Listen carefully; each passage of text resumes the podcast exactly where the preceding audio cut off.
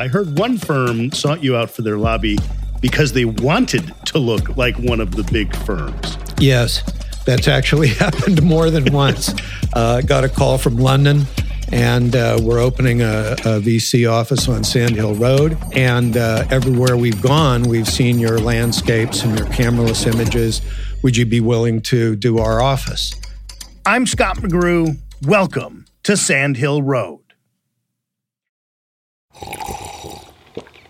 That's not just the sound of that first sip of Morning Joe. It's the sound of someone shopping for a car on Carvana from the comfort of home. That's a good blend. It's time to take it easy, like answering some easy questions to get pre-qualified for a car in minutes.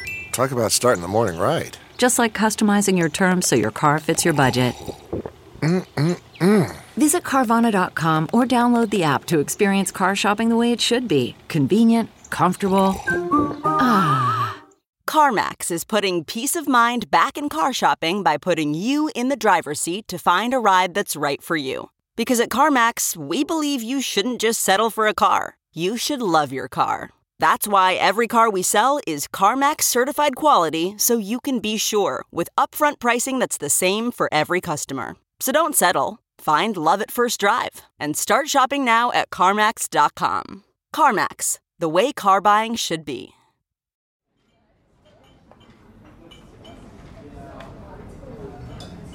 There's a little bistro not far from Sand Hill Road called the Village Pub.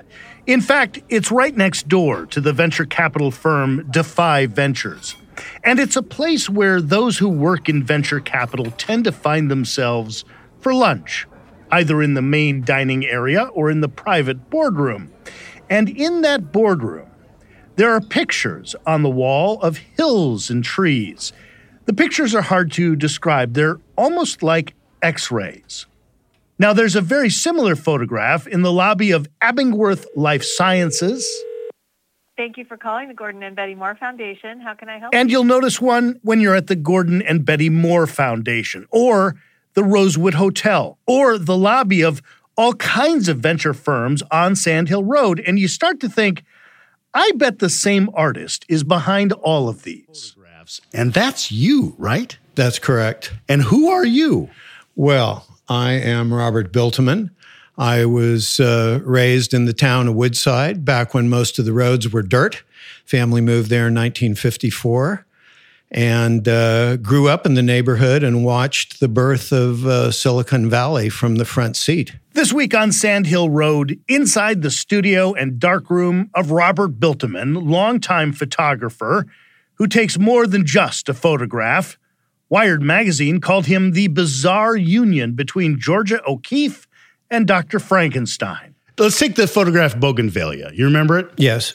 Obviously, you can't see it, but it's amazing. It's a picture of flowers, yes, but flowers like they've been blended with stained glass, with delicate halos around each leaf and petal. Halo. Describe to me what that looks like and why you photographed it that way. Sure. And the first thing I would say about it, it's not actually a picture of.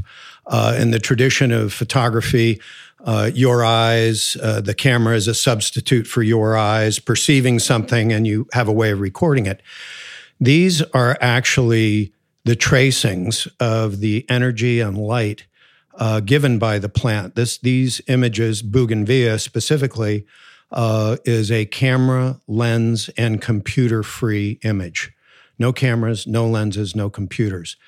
It's done here in the studio by taking a living plant, in this case the Bougainvillea I planted 15 years ago outside our bedroom, taking a section of it and placing it on an 8 by 10 inch piece of film, passing high-voltage electricity through it, 80,000 volts of current, and then hand-painting the subject as it lays on the film with a fiber optic probe about the size of a human hair. So when you say energy, because at first that sounded kind of hippy-dippy, right? Right. I'm talking 80,000 volts of electricity. Yes, and every plant has a different kind of energy signature as defined by what shows up on film as a result of this high-voltage discharge from my hand-built Tesla coils. This is my device here in all its glory, in all its Rube Goldberg glory. Yeah, I'm going to try to describe it. It's two boxes that look sort of like a 1960s stereo. It's got a number of knobs on it, and then there's a glass plate that has a leaf on it. That's right. This is a piece of sheet metal that has a spark plug cable welded to the back of it, identical to the spark plug cable under the hood of your car. When you see, a painting by Hopper or Jackson Pollock, you know them when you see them, even if, somebody who's not well-versed in art can't exactly explain why they know, oh, I know that artist. What am I looking for with your art where I can say, yep, Robert did that?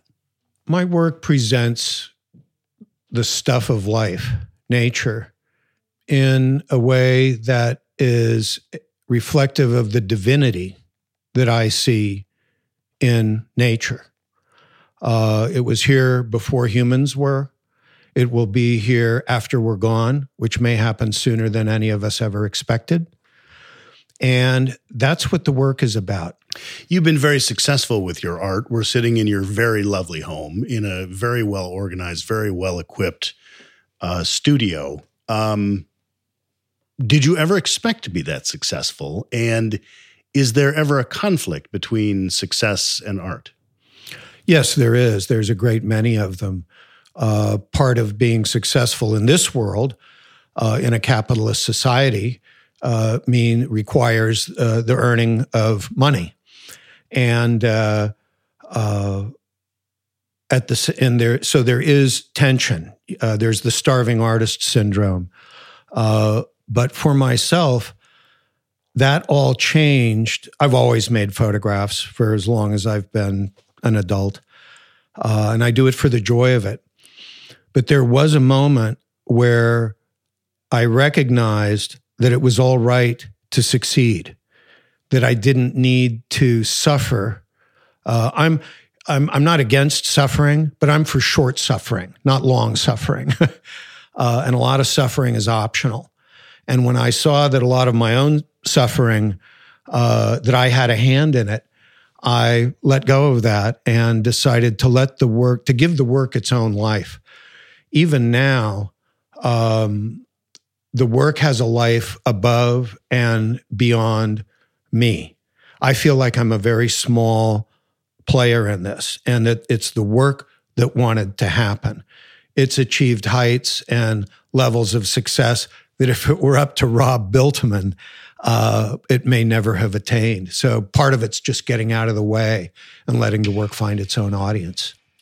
That Robert had that particular gift also caught the attention of legendary venture capitalist Bill Davidow, who became Robert's patron. We had pretty much run out of money, and I had a client here to pick up work who quite by accident saw some of the first pieces of film. And she introduced me to Bill, and Bill showed up to the book signing, and he and his wife offered to support my family for a year. Man you had not met. A man I had not met, so that I could pursue this vision, this dream. And, it changed my life. It changed the way I show up for myself. And as every artist will tell you, that's where the rubber meets the road, who you are for yourself. That's what allows artists to continue to paint, to continue to sculpt when they're denied exhibitions and they're denied commercial success. It's their relationship with themselves and their love of their work. And that's what my relationship with Bill and Sonia Davidow changed for me. And they remain dear friends to this day. It's not something you can pay back. No, it's not. I have spent a lot of time these 20 years thinking, what can I do? And of course, ultimately, you realize that people who are kind to that degree, they're not doing it for any other reason than the joy of the generosity that they are and that they express in the world. Okay, picture this. It's Friday afternoon when a thought hits you. I can spend another weekend doing the same old whatever, or I can hop into my all-new Hyundai Santa Fe and hit the road. With available H-Track all-wheel drive and three-row seating, my whole family can head deep into the wild. Conquer the weekend in the all-new Hyundai Santa Fe. Visit HyundaiUSA.com or call 562-314-4603 for more details. Hyundai, there's joy in every journey. Okay, picture this. It's Friday afternoon when a thought hits you. I can spend another weekend doing the same old whatever, or I can hop into my all-new Hyundai Santa Fe and hit the road. With available H-Track all-wheel drive and three-row seating, my whole family can head deep into the wild. Conquer the weekend in the all-new Hyundai Santa Fe. Visit HyundaiUSA.com or call 562-314-4603 for more details. Hyundai, there's joy in every journey. Okay, picture this. It's Friday afternoon when a thought hits you. I can spend another weekend doing the same old whatever, or I can hop into my all-new Hyundai Santa Fe and hit the road. With available H-Track all-wheel drive and three-row seating, my whole family can head deep into the wild. Conquer the weekend in the all-new Hyundai Santa Fe. Visit HyundaiUSA.com or call 562-314-4603 for more details. Hyundai, there's joy in every journey.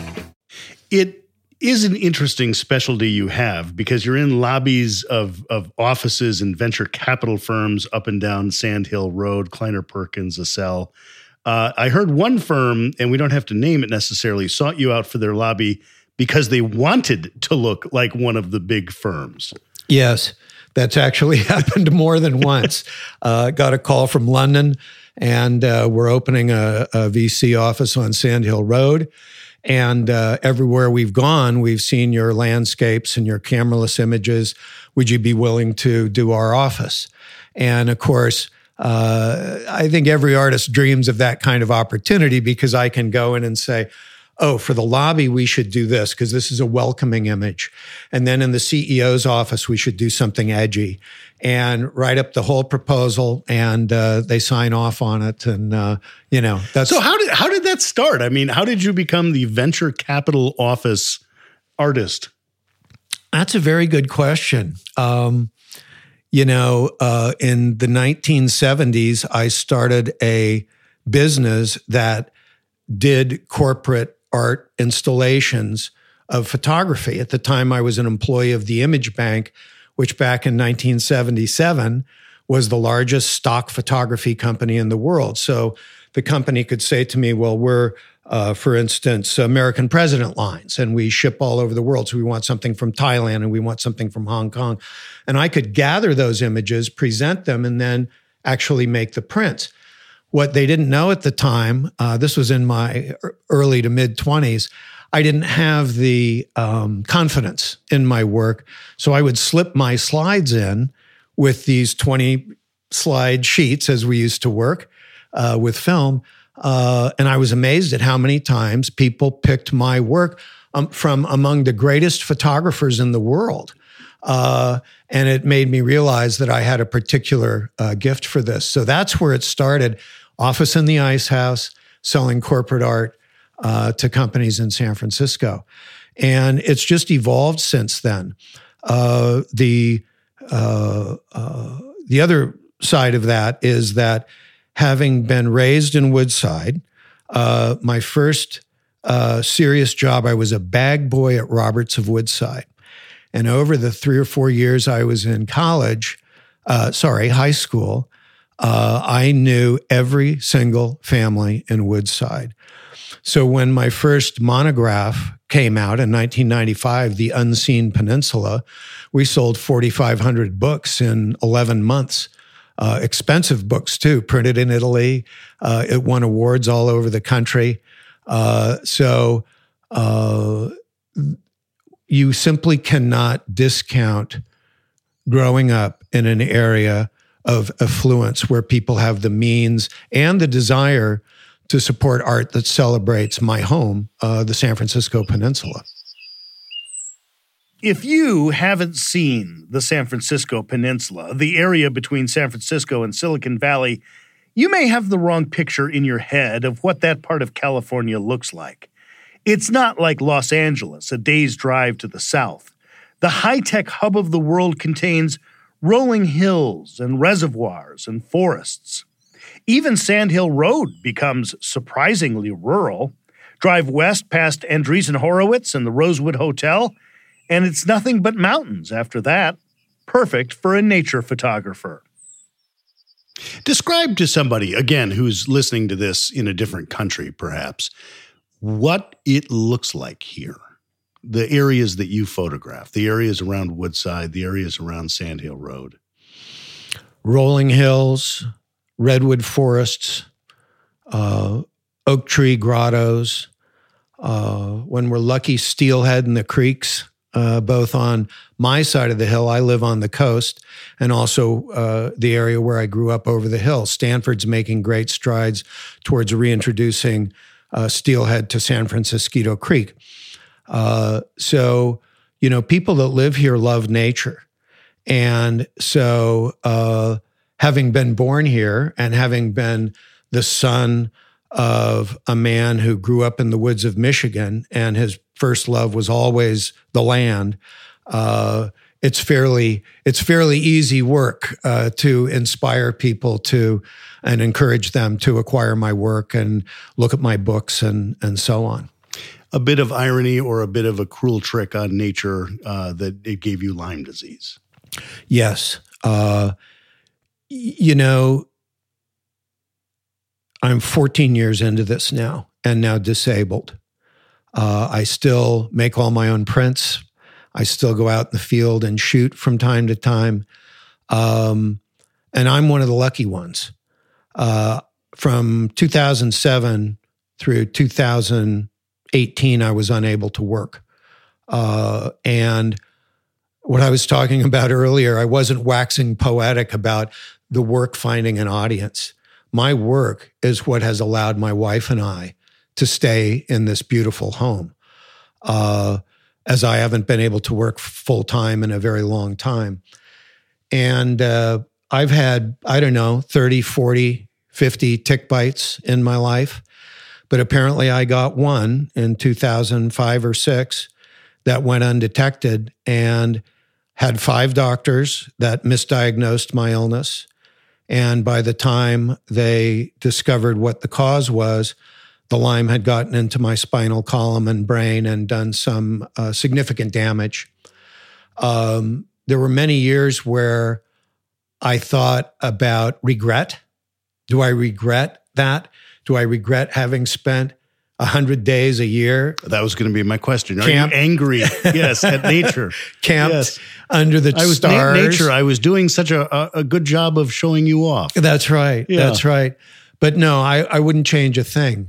I feel like at now that I'm approaching 70, that I've achieved the wisdom of someone older, because I've had a lot of time to think about death and the despair that comes with losing your mental capacities. There was a time I couldn't recognize my own children. And so life is very sweet for me now. It was sweet before, but now when I wake up in the morning, what a blessing just to be here. And for me, that's real power. The artist Robert Buelteman, whose work can be seen in the lobbies of Kleiner Perkins, Accel, KKR, Stanford Medical Center, Genentech, Xerox Park, and many others. Robert mentioned the legendary venture capitalist Bill Davidow. In his retirement, Bill has been pondering the future of jobs and whether the government ought to pay Americans for work that until now went unpaid. Hold on, that sounds almost a bit socialist, which is funny coming from a famous venture capitalist. Well, all right, but here I am, I'm almost 85, and suppose that my kids spend a lot of time taking care of me as opposed to putting me in some institutionalized home. Are they zero economic value people because they did that? Dollars-wise? Yes. Yeah, they are. Value-wise, of course not. That conversation with Bill Davidow, pioneering venture capitalist, next week on Sand Hill Road. Sand Hill Road is produced by Sean Myers, under the leadership of Sarah Bueno and Stephanie Adruni. For more interviews with Silicon Valley's most influential entrepreneurs, check me out on TV at Press Here. That's Sunday mornings on NBC Bay Area and everywhere in the world on iTunes and at pressheretv.com.